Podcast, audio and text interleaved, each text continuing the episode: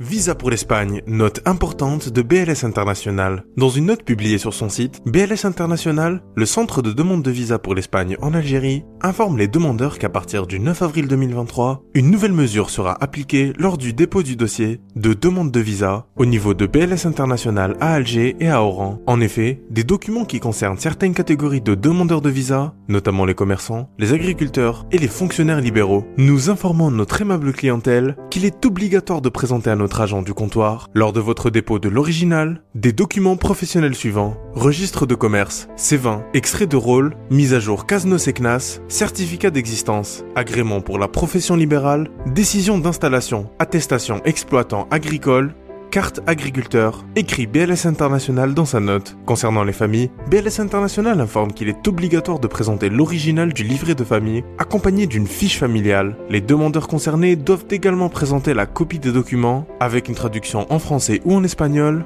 lors du dépôt de dossier de demande de visa, explique la même source.